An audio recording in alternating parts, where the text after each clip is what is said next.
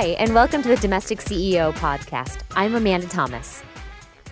Over the last seven years, my company, Moxie Girl, has helped organize the kitchens of lots of clients in the Phoenix area.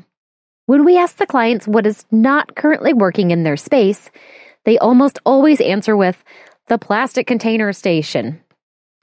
As handy as plastic containers are for storing leftovers and sending yummy lunches to school or work, they can also be a big pain in the neck to try and store. They topple over, lids go missing, and they become a giant mess in a cabinet or drawer.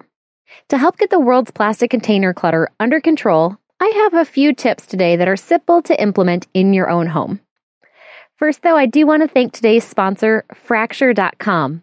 Fracture is a company that prints photos directly onto glass, which has been described as being like hanging your iPad on the wall. The colors pop like you won't believe, and it comes on a solid backing that's ready to mount right out of the package. All you have to do is stick the screw in the wall and hang it, and they even throw the screw in for free, which is super considerate. It's all really affordable too, with prices starting at just $15 for their small size. Plus, you can get 15% off with the code DOMESTIC. Just go to fracture.me to check it out online. Again, that's fracture.me with the code DOMESTIC to get 15% off of your first order. Now, back to the tips. Tip number one is to cut down. If you're like most people, including myself, you're thinking that you need to have a wide variety of plastic containers so you're ready for whatever food storage need arises. That's why we end up with keeping the containers that lunch meat comes in, margarine tubs, as well as buying the actual plastic containers that are sold in stores. Most of us have them in a variety of shapes and sizes, just in case. Can you relate? I recently went through my plastic containers and found that I had roughly 35 containers. Some were round, some were square, some were oval, and I obviously justified buying each and every one of them at some point. I mean, leftovers definitely taste better if they come from a square versus a round container, right? So, my first step to tackling my own plastic container clutter problem was to remove all the plastic containers from my cabinet.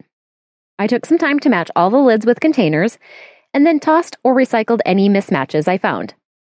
From there, I allowed myself to keep just eight of my favorite containers two large round containers for salads that I pack for lunch, four small rectangular containers for packing leftovers into individual serving sizes, and two small round containers for packing snack nuts and salad dressings.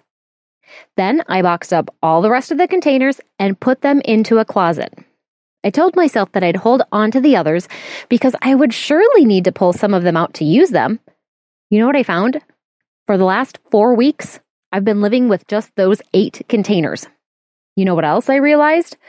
Those are the only eight containers I'd really been using before, but I'd been keeping 30 more containers just in case. While this step alone can solve 90% of your plastic container storage problems, stick with me because I'm going to give you a few more tips to make sure that your mountain of plastic containers doesn't come back to haunt you again. This leads me to tip number two use other options. I recently went to visit my grandma. She's 93 years old, and for as long as I can remember, she's had the same six pieces of Tupperware.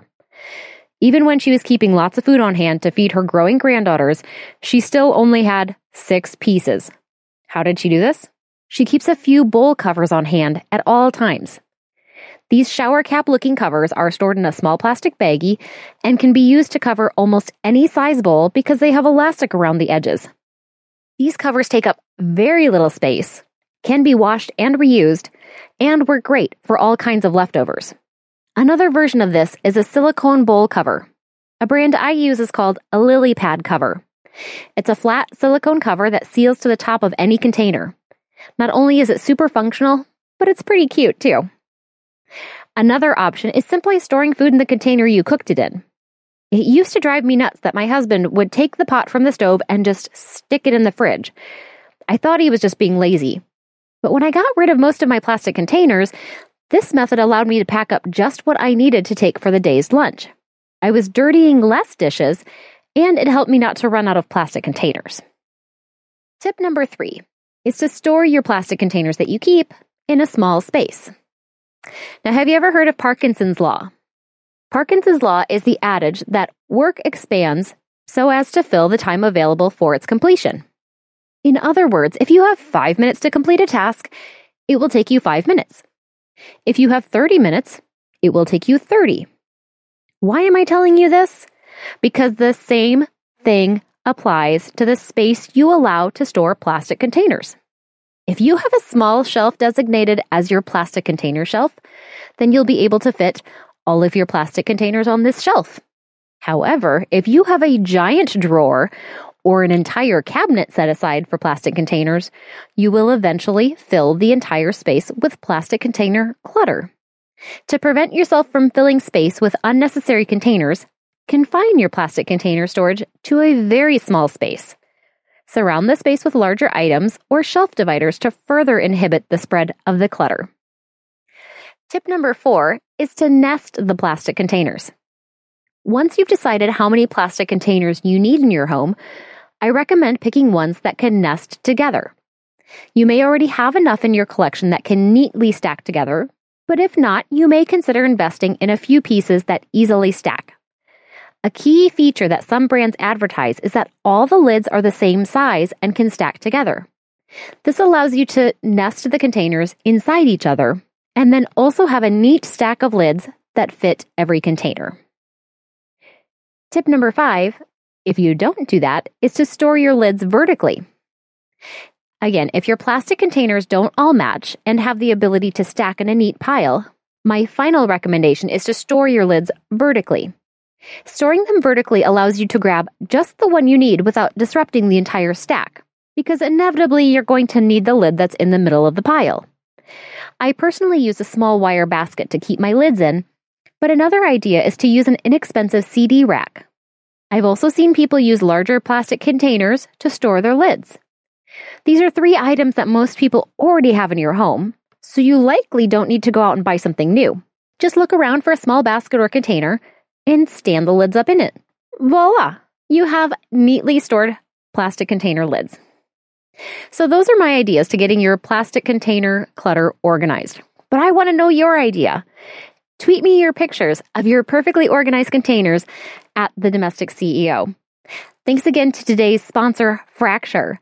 Remember to pop on over and see what they can do with your pictures and get some ideas of how you could use their products in your home. Again, to get 15% off, the code is domestic when you go to fracture.me. So get over there, look for some fantastic gifts for your friends and family because they're the perfect way to celebrate a shared memory with something that is super unique with your pictures. Again, it's fracture.me, code domestic. Until next time, I'm the domestic CEO, helping you love your home.